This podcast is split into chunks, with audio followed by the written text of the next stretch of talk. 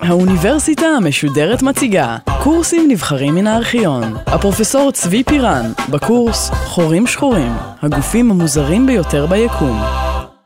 אני מקווה שהצלחתי לשכנע אתכם בסדרת ההרצאות האלה, שחורים שחורים הם באמת העצמים המוזרים ביותר שקיימים ביקום. קיומם של החורים השחורים הוצע לפני למעלה מ-200 שנה, אבל עדיין אנחנו בעצם לא מבינים לגמרי את כל המשמעויות שלהם, ועדיין יש כאלה בינינו שמתווכחים האם הם uh, קיימים uh, או לא. ראינו שהחור השחור הוא ניצחון של כוח הכבידה על כל הכוחות האחרים. בכל המערכות האחרות שקיימות בטבע, למשל בכדור הארץ, בשמש או בכל כוכבי הלכת האחרים, כוח הכבידה מאוזן על ידי לחצים אחרים והמערכת נמצאת בשיווי משקל. חור שחור נוצר כאשר הכוחות האחרים לא מצליחים ליצור לחצים מספיק חזקים שיתגברו על כוח המשיכה, וכוח המשיכה פשוט שואב את כל החומר פנימה ויוצר את החור השחור. ואז נוצר לנו אזור שאם ניכנס לתוכו לא נוכל לצאת, ובעצם שום דבר לא יכול לצאת ממנו, גם אור לא יכול לצאת ממנו, וזאת הסיבה לשם שלו. חורים שחורים הם לכאורה גופים פשוטים מאוד. ראינו בהרצאה על החורים השחורים הקרחים, שהחורים השחורים מאופיינים על ידי שלושה מספרים. על ידי המסה שלהם, על ידי הסיבוב שלהם ועל ידי המטען החשמלי שלהם. לחור שחור יש אנטומיה מאוד פשוטה, יש לו מבנה מאוד פשוט, יש לו אופק, שזאת השפה שלו. האופק, הגודל של האופק הוא פרופורציונלי למסה של החור השחור. ככל שהחור השחור יותר גדול, האופק הוא יותר גדול. ולדוגמה, אם ניקח חור שחור שהמסה שלו היא מסה של השמש, הגודל של האופק יהיה כשלושה קילומטר. מעבר לאופק, בתוך החור השחור קיימת אה, נקודה סינגולרית שנמצאת אה, במרכז החור השחור. החומר שנופל לתוך החור השחור נשאב לתוך הסינגולריות הזאת, ומה קורה לחומר שנשאב פנימה ופוגע בסינגולריות זאת אחת התעלומות הפתוחות, המרתקות ביותר, שקשורות בנושא. למעשה אנחנו לא יודעים מה קורה לחומר הזה, גם קשה לנו מאוד לנסות לענות על השאלה הזאת באופן ניסיוני, כי אם ננסה ליפול לתוך חור שחור ולעקוב אחרי החומר שנופל, לא נוכל לצאת ולספר ולראות מה קורה, ובעצם סביר ובעצם ודאי שנהרג ונתרסק לרסיסים עוד לפני שבכלל נוכל לדעת מה התשובה, ככה שהסיבוך שקשור בכל המחקר של הגוף הפשוט הזה, הוא ש... כל המחקר בעצם מבוסס על חישובים תאורטיים, שאנחנו צריכים אה, להעריך מה, באמצעות אה, תורת היחסות הכללית, מה בעצם היה קורה, וזה חלק מהבעייתיות במחקר הזה, שאין לנו הרבה אה, עדויות ישירות שמנחות אותנו כיצד, אה, אה, כיצד להתקדם. אבל המבנה הפנימי הוא יותר מסובך ממה שאנחנו חושבים. אנחנו ראינו שבחלק מהחורים השחורים לפחות הסינגולריות לא בדיוק נמצאת באמצע, וישנם מצבים שהחומר יכול לנסות להתחמק ולא לפגוע בסינגולריות הזאת, לא לפגוע באותו אזור מסוכן, ובמקרה כזה יש אפשרות שהחומר אפילו יצא מהחור השחור ויצא בצד השני של החור השחור, אה, או ליקום אחר, או אפילו לנקודה אחרת בתוך היקום שלנו. האפשרות הזאת, אם היא נכונה, היא מרתקת מאוד, מכיוון שהיא מאפשרת לנו, פותחת בפנינו אה, חלון של אה, מאפשר מסע בחלל. ומעבר ממקום אחד למקום אחר ביקום במהירות עצומה, על ידי כניסה לתוך אותה מחילה שהחור השחור יוצר בפנינו. מחילה אומנם מסוכנת, כי צריכים אה, להיזהר לא להיתקע בסינגולריות וכל מיני צרות אחרות שיכולות לקרות לנו, אבל אם הדבר הזה אפשרי, אז אה, אפשר ככה באמת אה, לקצר ו- ולקפוץ ולעבור מנקודה לנקודה ביקום. וכמו שהזכרתי, קפיצות כאלה במרחב קשורות בעצם גם בקפיצות בזמן, ואם אנחנו בעצם נדע לעשות את המעבר הזה, כלומר, אם חורים שחורים יאפשרו לנו לעשות את המעבר הזה במרחב, אז נוכל להשתמש גם בחורים שחורים לבצעות, לבצע אה, קפיצות דומות בזמן, ובעצם, אה, אם המעבר אפשרי, אפשר לבסס אה, מכונות זמן על אה, מעבר בחורים שחורים. אבל וכאן שוב פעם בא אותו אבל מפורסם שיש כל פעם, מופיע כל פעם בחורים שחורים. לא ברור האם המבנה העדין הזה באמת יכול להתקיים בטבע, וכל מיני מחקרים שנעשו בשנים האחרונות מעידים שהמחילה העדינה הזאת שקיימת בתוך אה, חורים שחורים, יכולה להתמוטט, וסביר שהיא תתמוטט אם אנחנו ננסה להשתמש בה ו- ולעבור דרכה.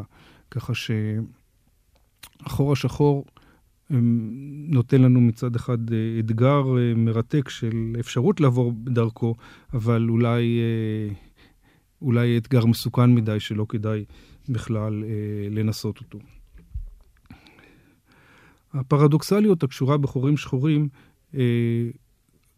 מגיעה גם לתחומים אחרים.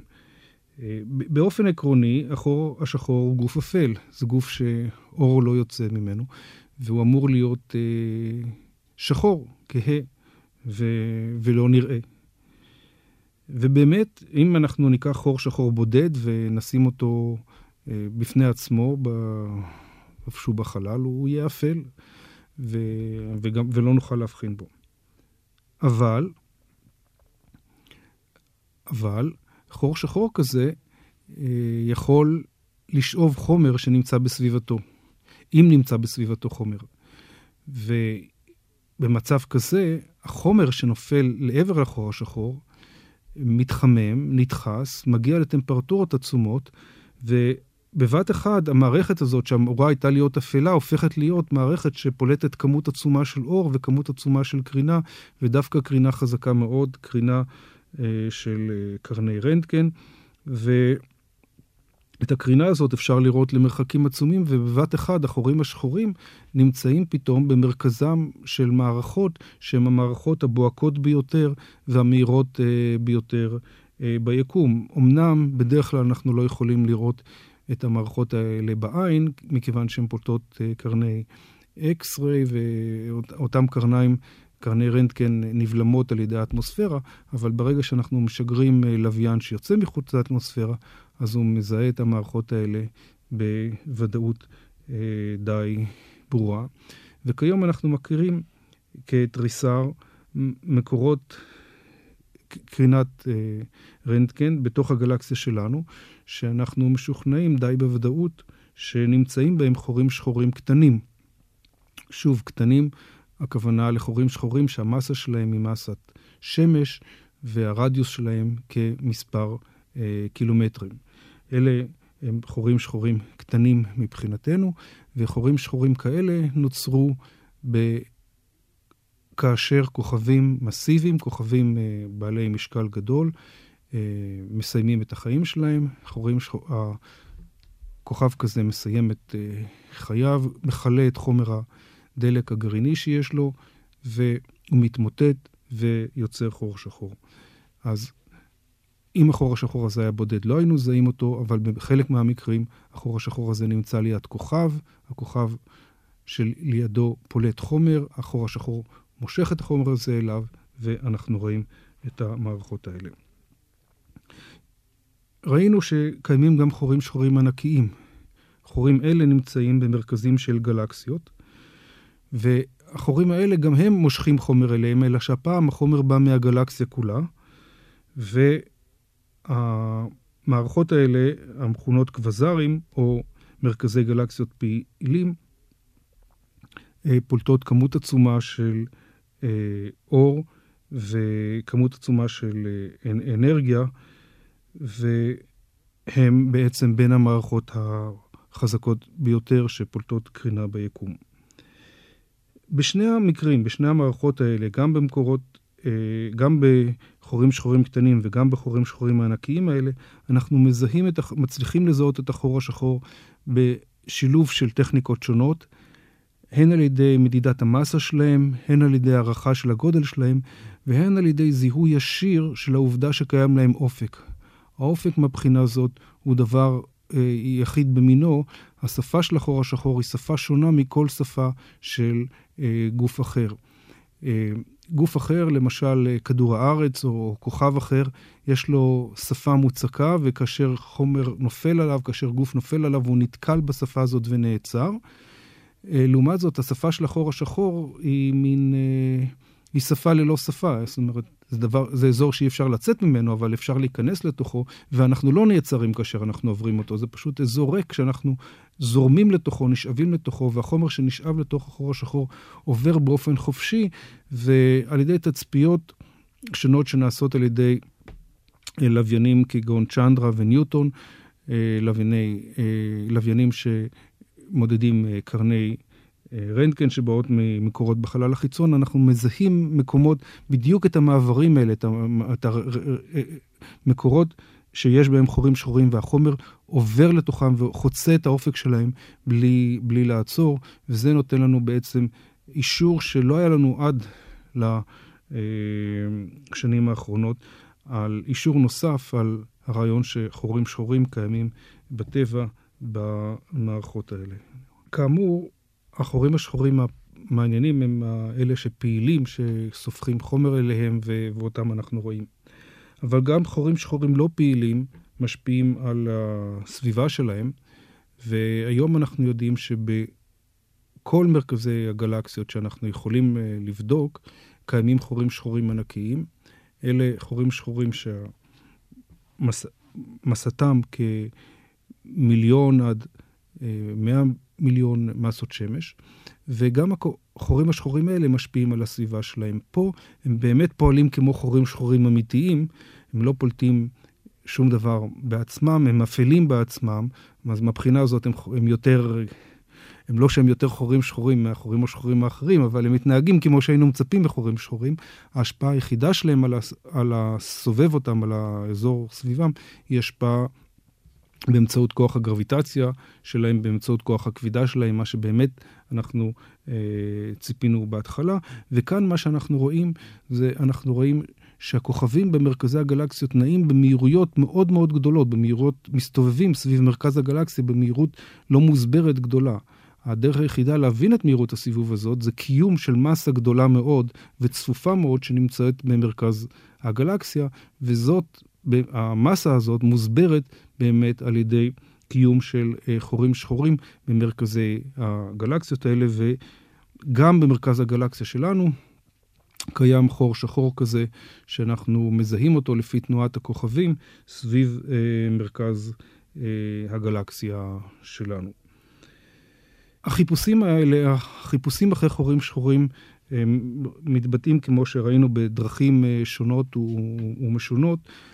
אבל uh, עדיין תמיד נשאר הספק, אולי משהו שם אחר uh, קיים.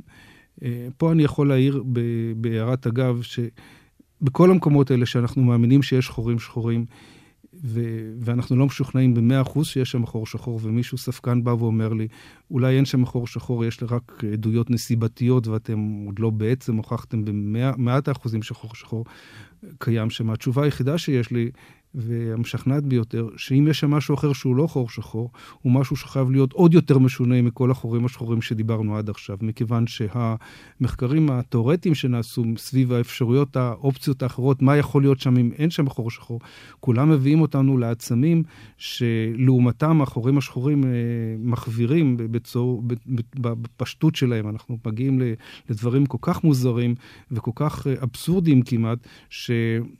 אה, כמעט המפלט ולהגיד שקיים שם חור שחור הוא בעצם הפתרון הפשוט ביותר והכי פחות אה, דרמטי והכי אה, זול כאילו מבחינת חוסר ההגזמה בזהו. כלומר, אם באמת לא קיימים חורים שחורים ויש שם משהו אחר, אז זה באמת חיה שאף אחד לא חלם עליה והיא יותר משונה מכל מה שציפינו. אבל בכל אופן, ישנה דרך לזהות באופן אולטימטיבי את, את החור השחור, וזה על ידי העובדה, על ידי זיהוי של גלי גרביטציה, גלי כבידה שחור שחור כזה יכול לפלוט. גלי כבידה הם תנודות קטנות שמתפשטות במהירות האור בחלל בשדה הכובד.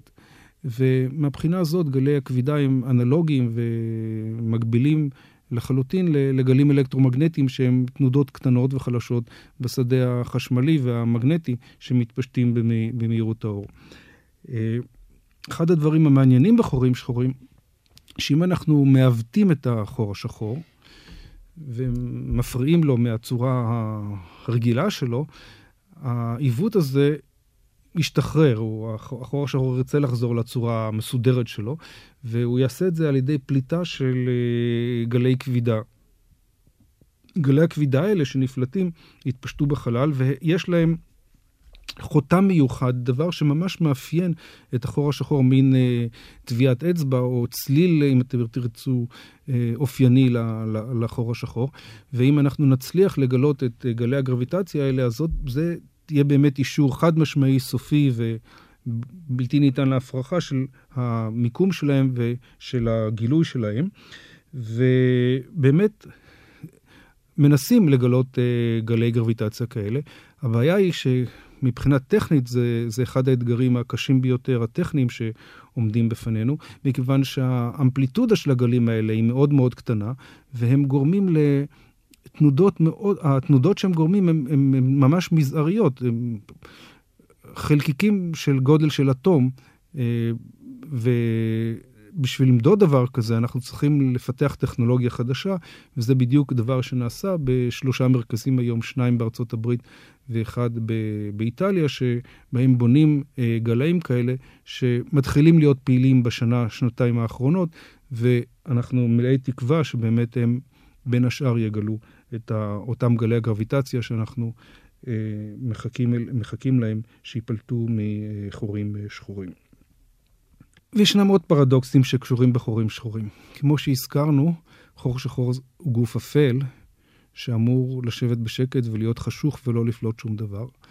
אבל אם אנחנו מנסים לשלב בין uh, תורת הקוונטים עם uh, תורת היחסות, וסטיבן הוקינג היה אחד מהאנשים הראשונים שניסו לעשות שילוב כזה, uh, מגל... אנחנו מגלים לתדהמתנו שהחורים השחורים האלה הם לא לגמרי שחורים, ויש להם, הם פולטים מין כמות אומנם חלשה, אבל משמעותית של, של קרינה.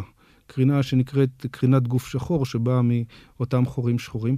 ולחור השחור הזה יש, יש טמפרטורה, כמו שאני יכול למדוד טמפרטורה של כד מים או של כל גוף אחר, אז גם לחור השחור ישנה טמפרטורה.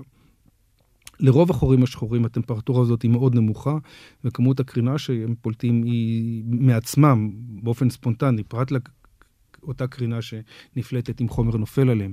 אם, כשהם עומדים סתם בעצמם בחלל, כמות הקרינה הזאת שהם פולטים היא ממש ממש זניחה ואפשר להתעלם ממנה. אבל לקרינה הזאת יש חשיבות עקרונית עצומה, מכיוון שהיא אומרת שהחור השחור הולך ומתאדה. הקרינה באה על חשבון משהו, ובעצם היא באה על חשבון המסה של החור השחור, שהמסה הזאת הולכת וקטנה, והחור השחור הולך ומתאדה בדיוק כמו שאנחנו מרתיחים אה, סיר מים, והמים הולכים והופכים לעדים, ובסופו של דבר לא יישאר שום דבר. אותו דבר קורה כאן בחור השחור. אם נחכה מספיק זמן, בסופו של דבר לא יישאר שום דבר. ואז אה, עולה שורה שלמה של תהיות וחידות נוספות. מה קורה כאשר חור שחור כזה מתאדה? מה קורה לסינגולריות שהייתה במרכז? מה קורה לאותה נקודה איומה במרכז שבה יש, שבה יש צפיפות אינסופית? האם אה, היא נשארת? האם היא נעלמת ברגע שהחור השחור מתאדה? אם היא נעלמת, איך היא נעלמת? ושאלות אחרות, כמו מה קרה לכל הדברים שנפלו לתוך החור השחור ברגע שהחור השחור הזה התאדה? האם הם נעלמו? ו... ולאן הם נעלמו, ו... ומה קרה לא... לאינפורמציה ש... שהם אה, כללו, שנזרקה לתוך החור השחור הזה? השאלות האלה, כולן, קשורות בעצם לפתרון של פרדוקס עמוק מאוד, שנמצא במרכז הפיזיקה העיונית היום, החיבור בין אה, שתי התורות הגדולות של הפיזיקה, תורת הקוונטים ותורת היחסות הכללית.